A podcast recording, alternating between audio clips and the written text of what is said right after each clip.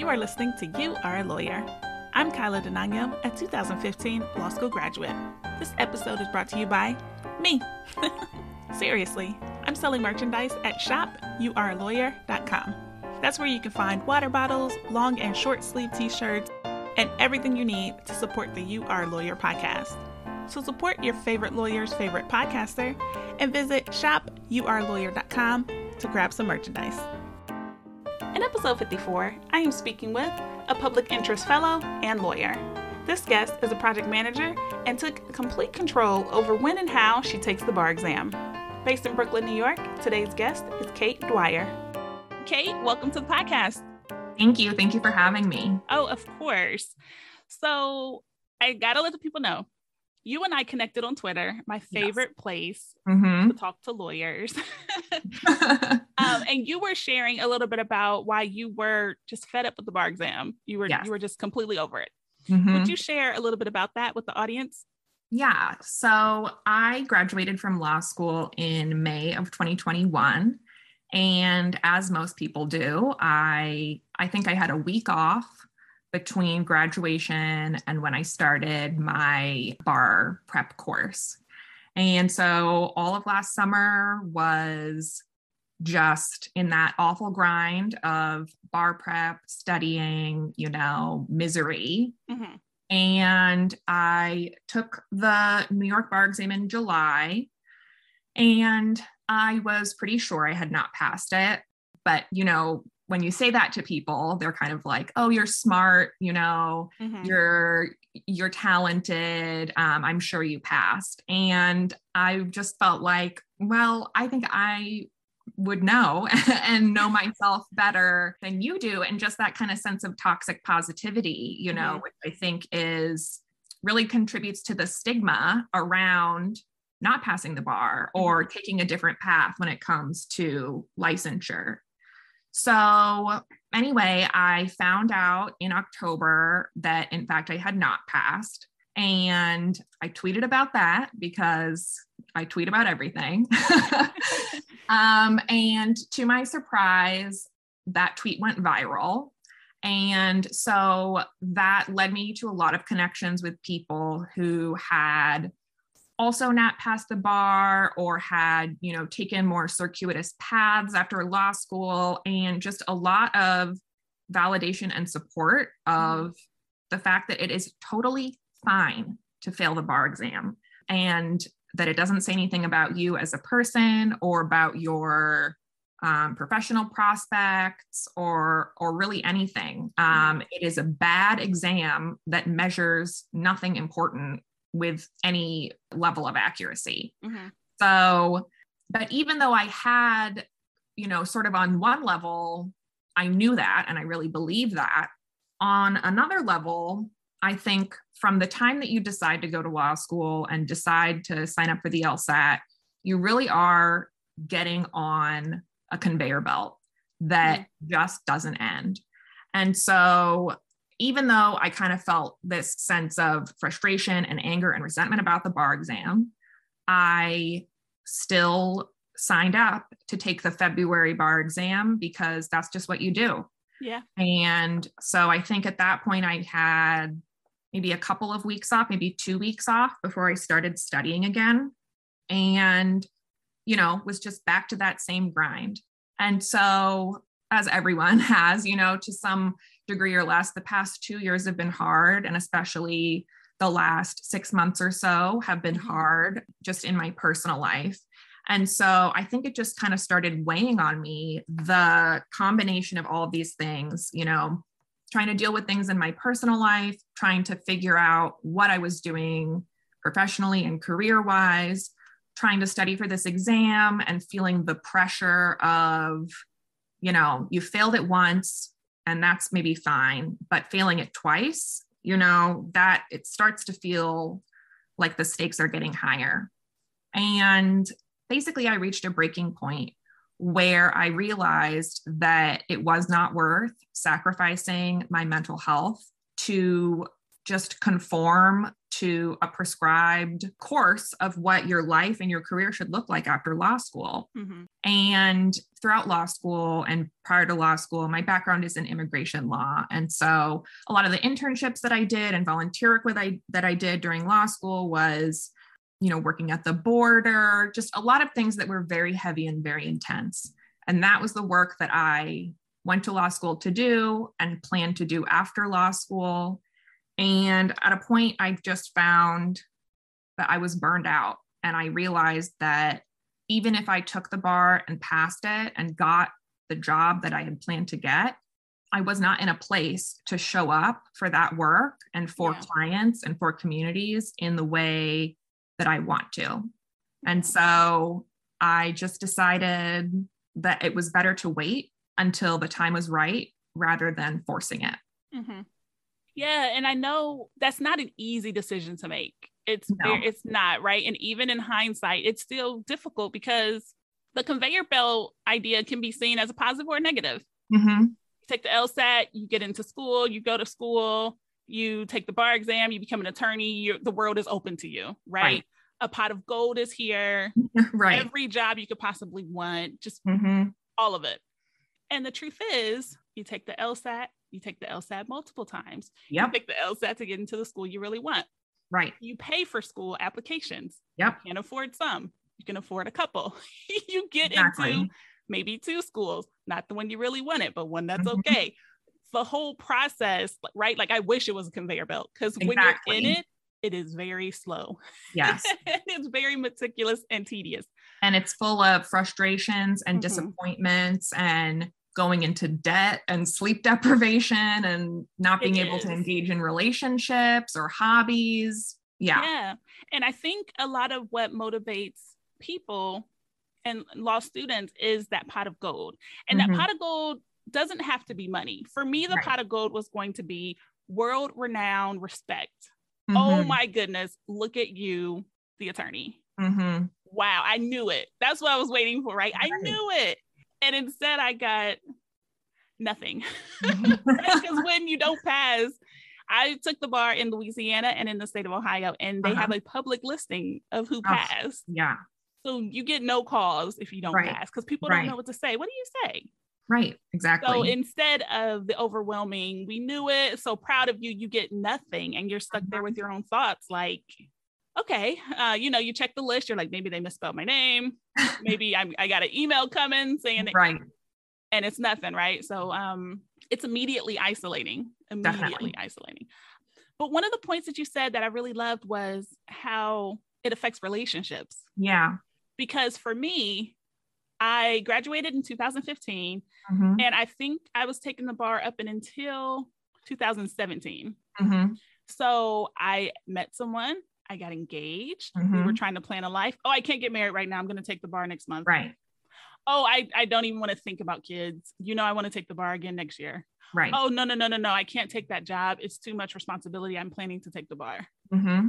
I postponed so many things in my life for this exam. Yeah. And the thing that got me to not take it again was I was like, enough. yeah. This exam is a thousand dollars. The cost is there but the yes. mental cost, the yes. cost in time. Right. That's the part, right? So before I jump too far, after you took the New York bar exam, what mm-hmm. did you feel that made you say to yourself, I don't think I passed?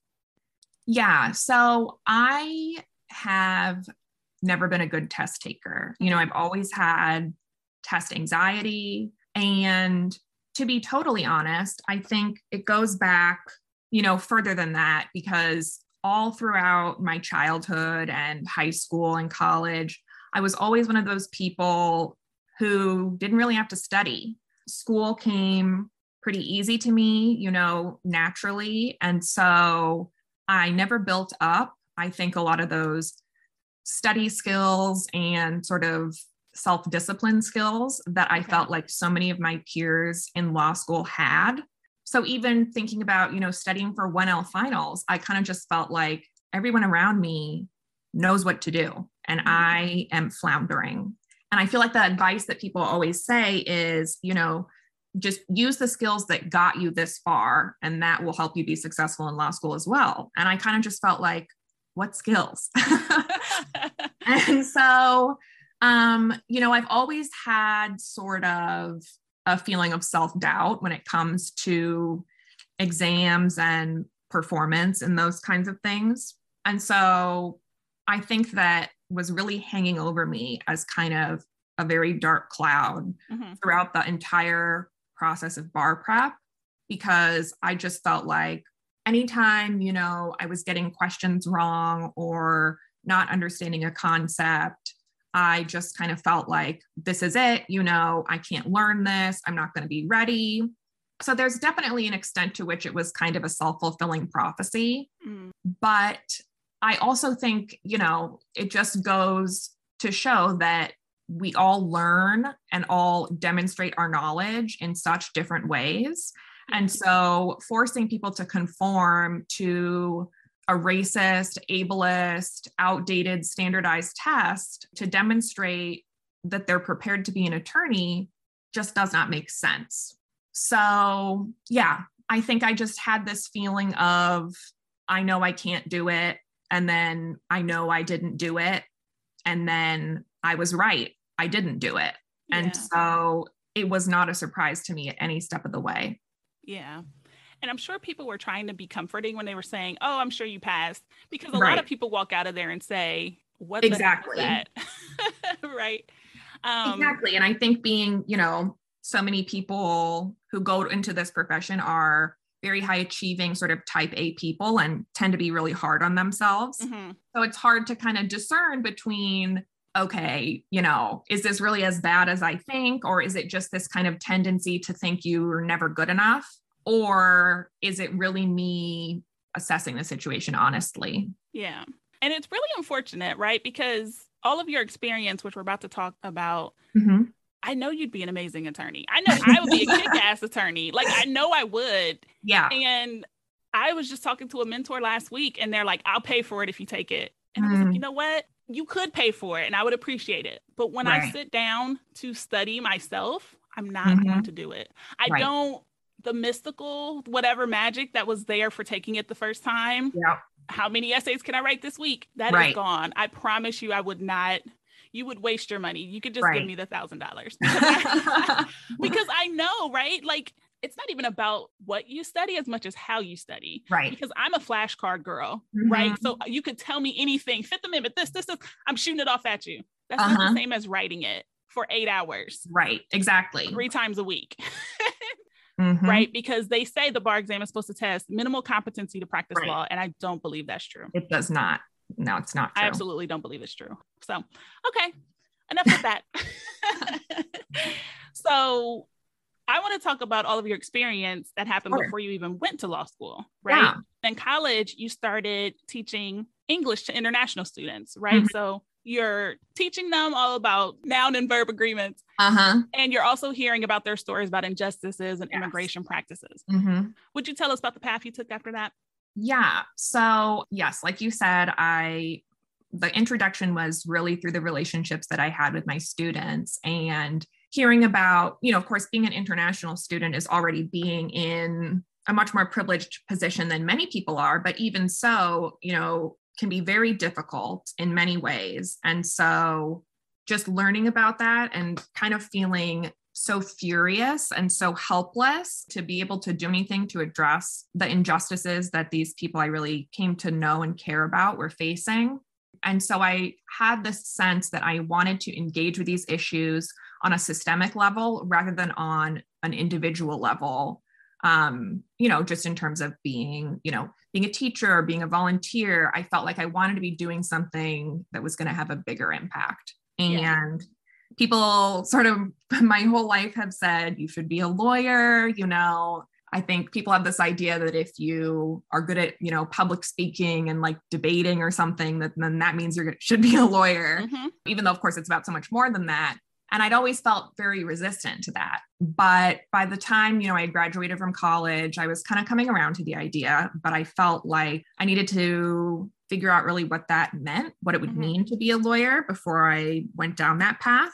So, my first job out of college, I was a legal assistant for uh, plaintiffs' attorneys. And that was really a life changing opportunity, mm-hmm. not only because of the relationships that I developed with the attorneys I worked for who were so supportive and so engaged in helping me learn and grow and continue on my path, but also the opportunity to do exactly what I hoped that this career might allow me to do, which was engage on a higher level with these systemic issues while at the same time addressing harm that an individual had faced. Mm-hmm.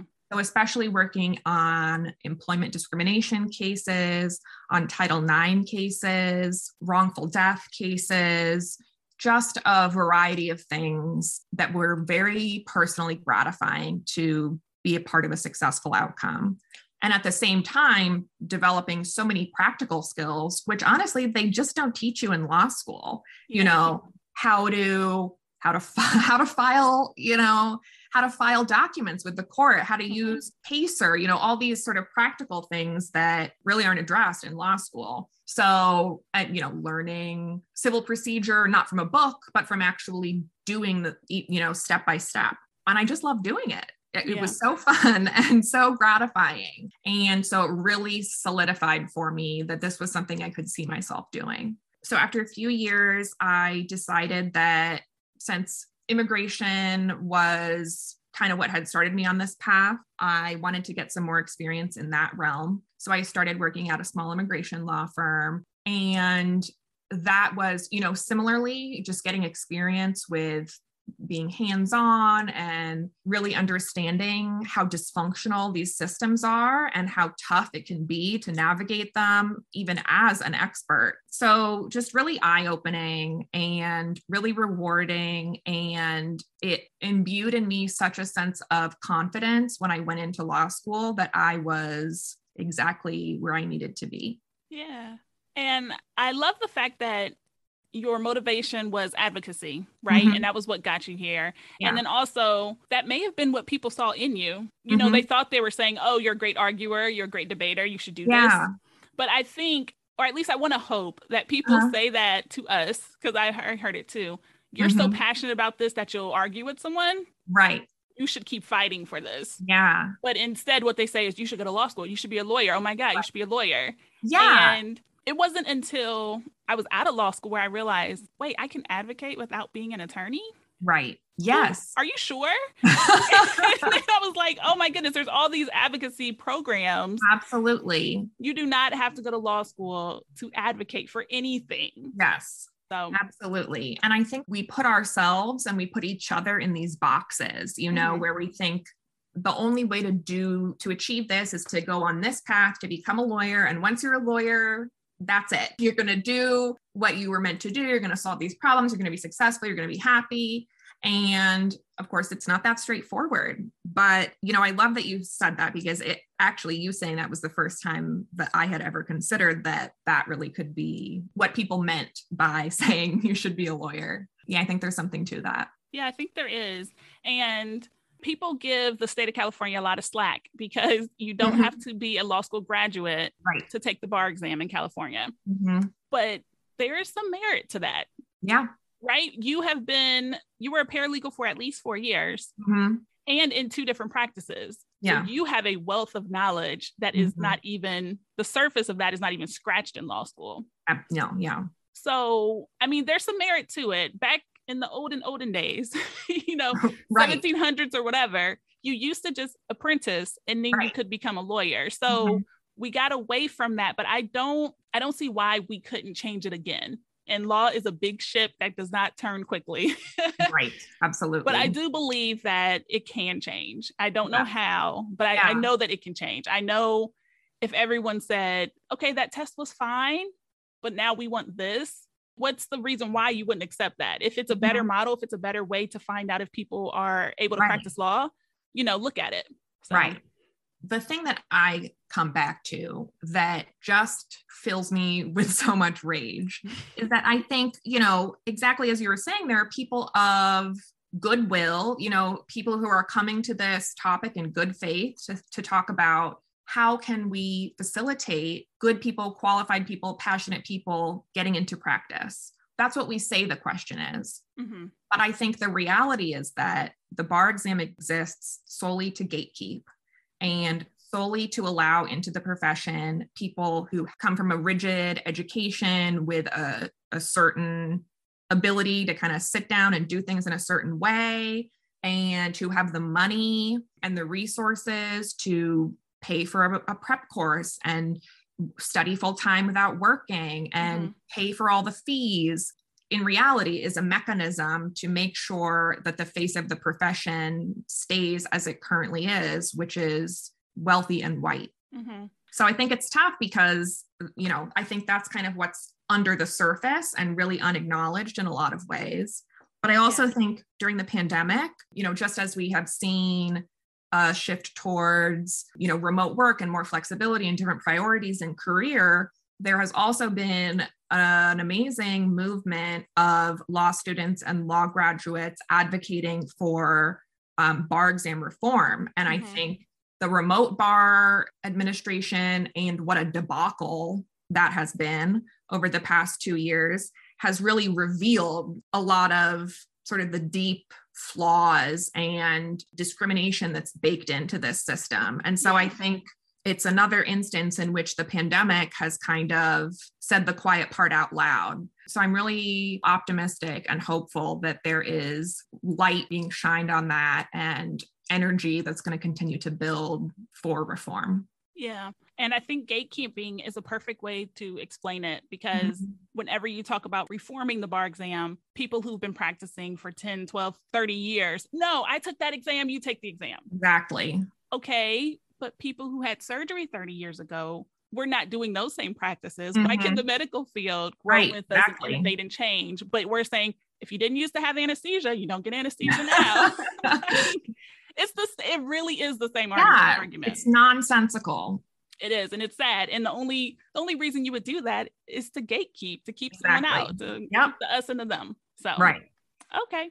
So I didn't want the whole conversation to be the bar exam, but it's okay that it is because right. no, the okay. bar exam is the culmination. If you decide to take it, it is mm-hmm. the culmination of your legal education. Right. And good, bad, or ugly, you can find people who have horror stories about the bar exam, even if mm-hmm. they are practicing. So, mm-hmm. yes, but it looms large for all of us. it does. I follow a lot of lawyers and I see all the memes mm-hmm. about the first year associates being taught and trained by the paralegals. Even with all of that knowledge and having been a paralegal for four years, why did you still say, oh, there's strength in becoming an actual lawyer? There's strength in becoming an attorney?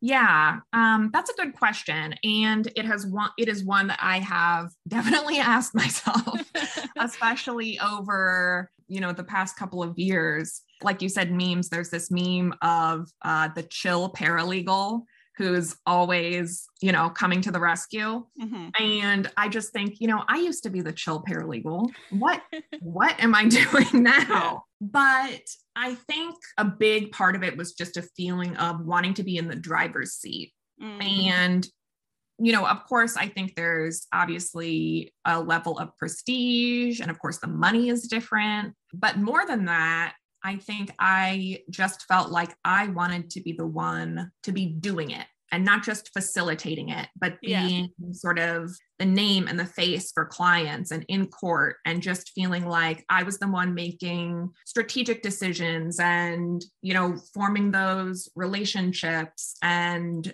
not sometimes feeling the frustration of feeling like maybe I have ideas about this or a different perspective, but I'm not in a role where it's accepted or appropriate for me mm-hmm. to provide that type of input, which I think, you know, depends on the workplace culture. And, you know, I had very positive relationships with the attorneys that I worked for. But even yeah. so, it's just a different thing to be kind of doing assignments that you then hand off to someone else rather than being the person whose name is at the bottom of the page. Yeah. And I think that's so funny, right? I could see you being the attorney and you're still like, I want to do all the filings though. I really enjoy yeah, yeah. I have thought about that. You know, I think I would probably have trouble relinquishing control. Yeah. Like all of the stuff I'm saying in quotes, the grunt work that you don't Yeah. want to do is the stuff that you're like, actually, I want to do that part. Exactly. Me- I'm like, keep that." I, you know, you all develop your little quirks and systems and things. So, yeah. um, yeah, you got to let that go. yeah. so between the plaintiff's attorney office and then the Mhm. immigration office, what did you enjoy the most about being a paralegal?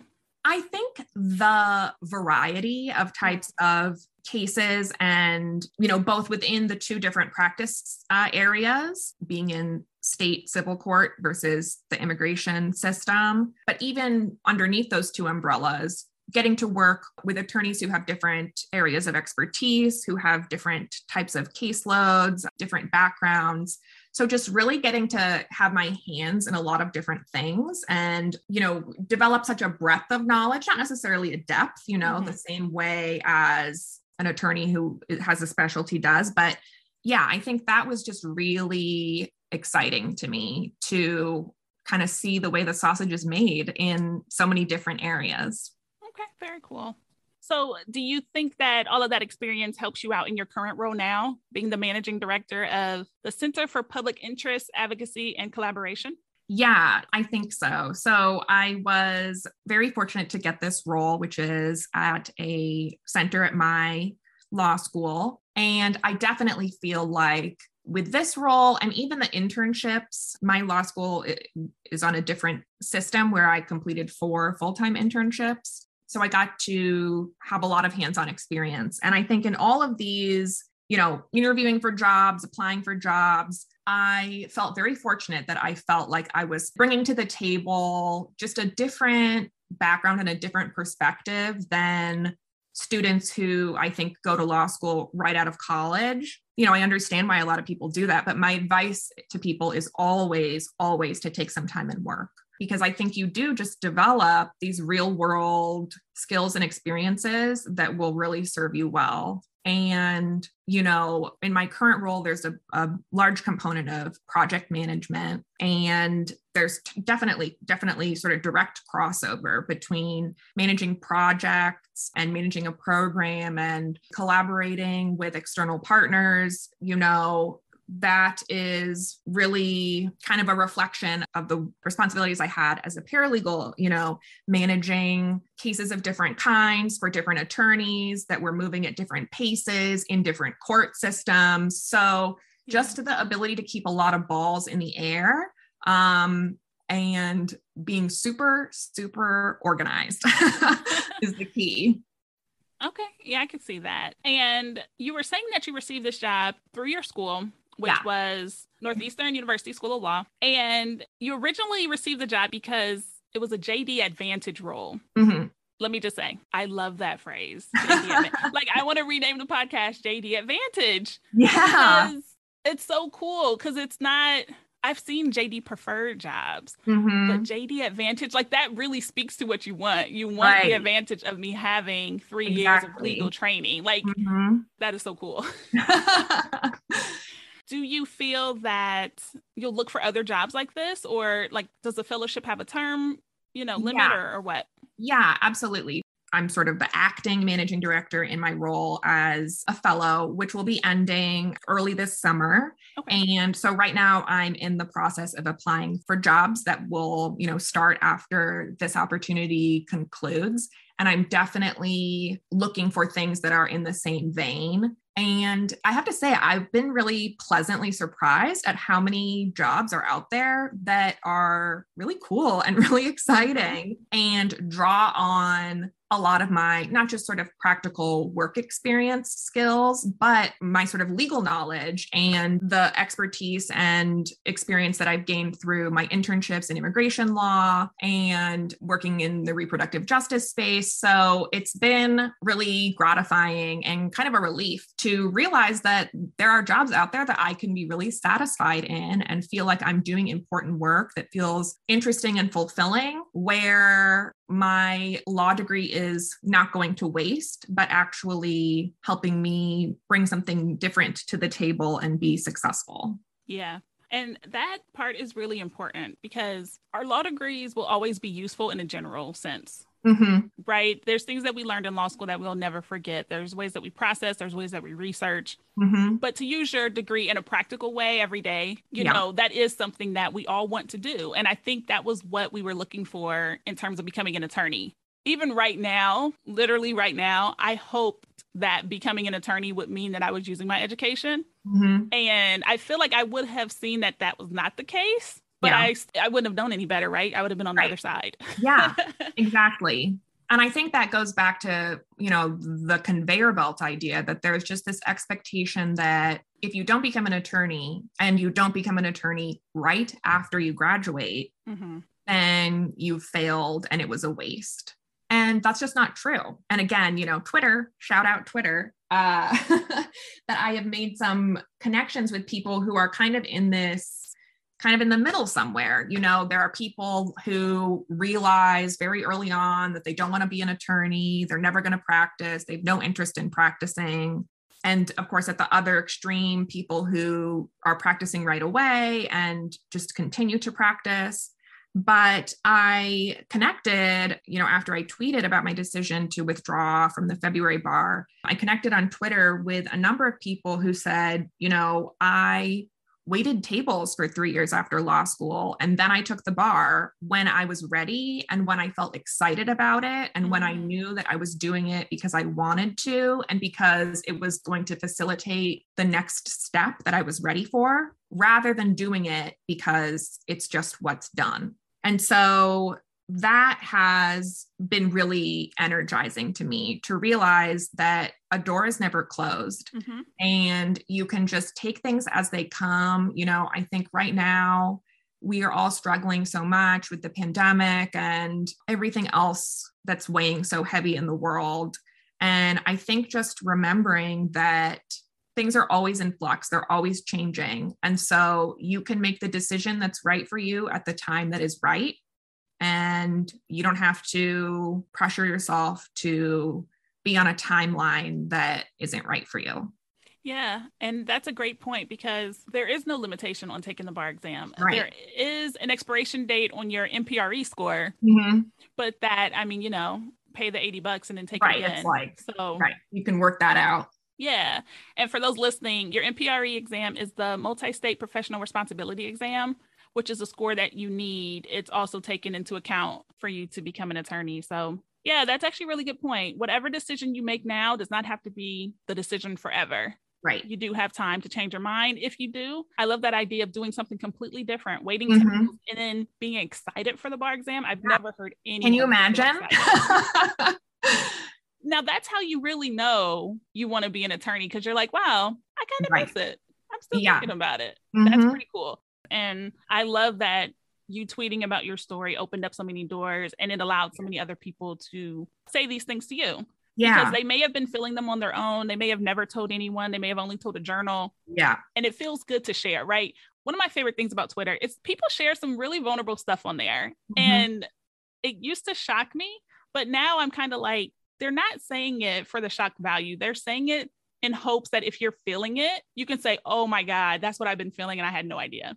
Yes.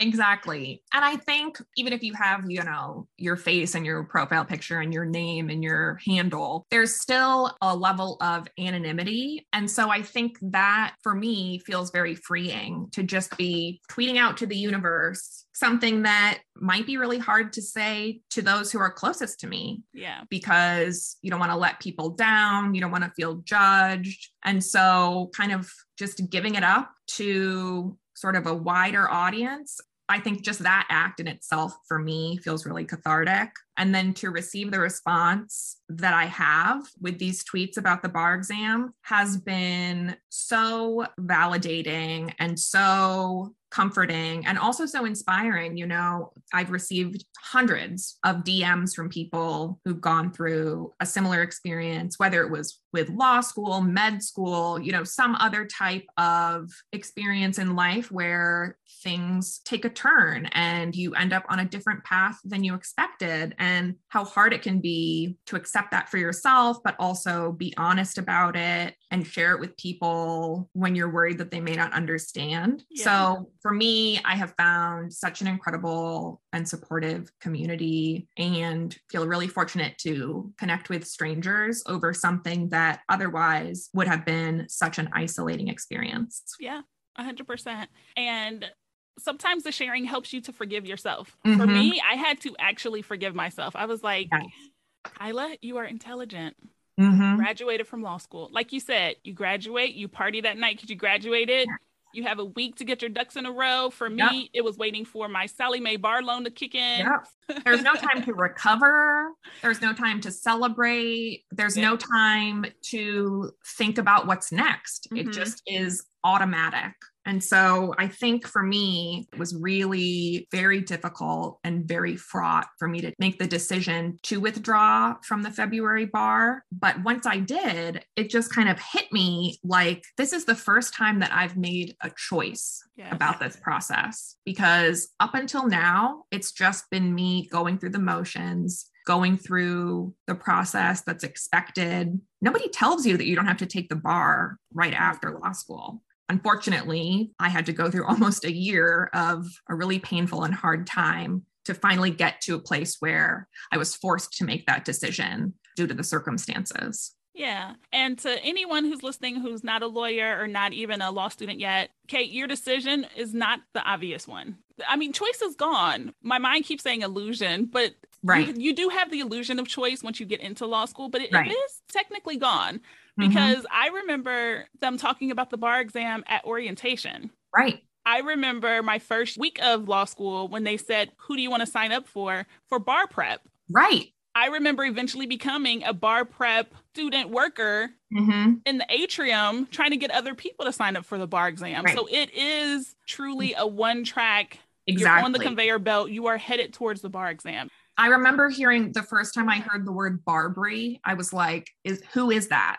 Like like who who is BARBRI? Yeah. Because yeah you know it's just the water you swim in and you're like you said there's people are trying to hand you promotional materials for bar prep courses before you've even figured out mm-hmm. how to take notes in class. Or where's um, the bathroom in this room? where's right exactly exactly. So i think you know and it's always about what's next and it's never about where you are now in the present. Mm-hmm. i mean if you're lucky you get to choose your electives as a 3l but mm-hmm. a lot of times even that people are taking courses that they know will be on the bar exam. Right. It really is. We're gonna have to look into that. I wonder if bar exam companies are paying schools i mean i would not be surprised in the slightest. Yeah because that's that's interesting so, Kate, just as a final question, mm-hmm. is there anything you'd like to say to someone listening just about the choices that you've made? Any last words you'd like to share? Yeah, gosh, trust yourself. I think that is the most difficult thing that I have learned to do, but ultimately the most healing and the most rewarding to tune into your own intuition and your own gut knowledge that I think we're so often discouraged from listening to.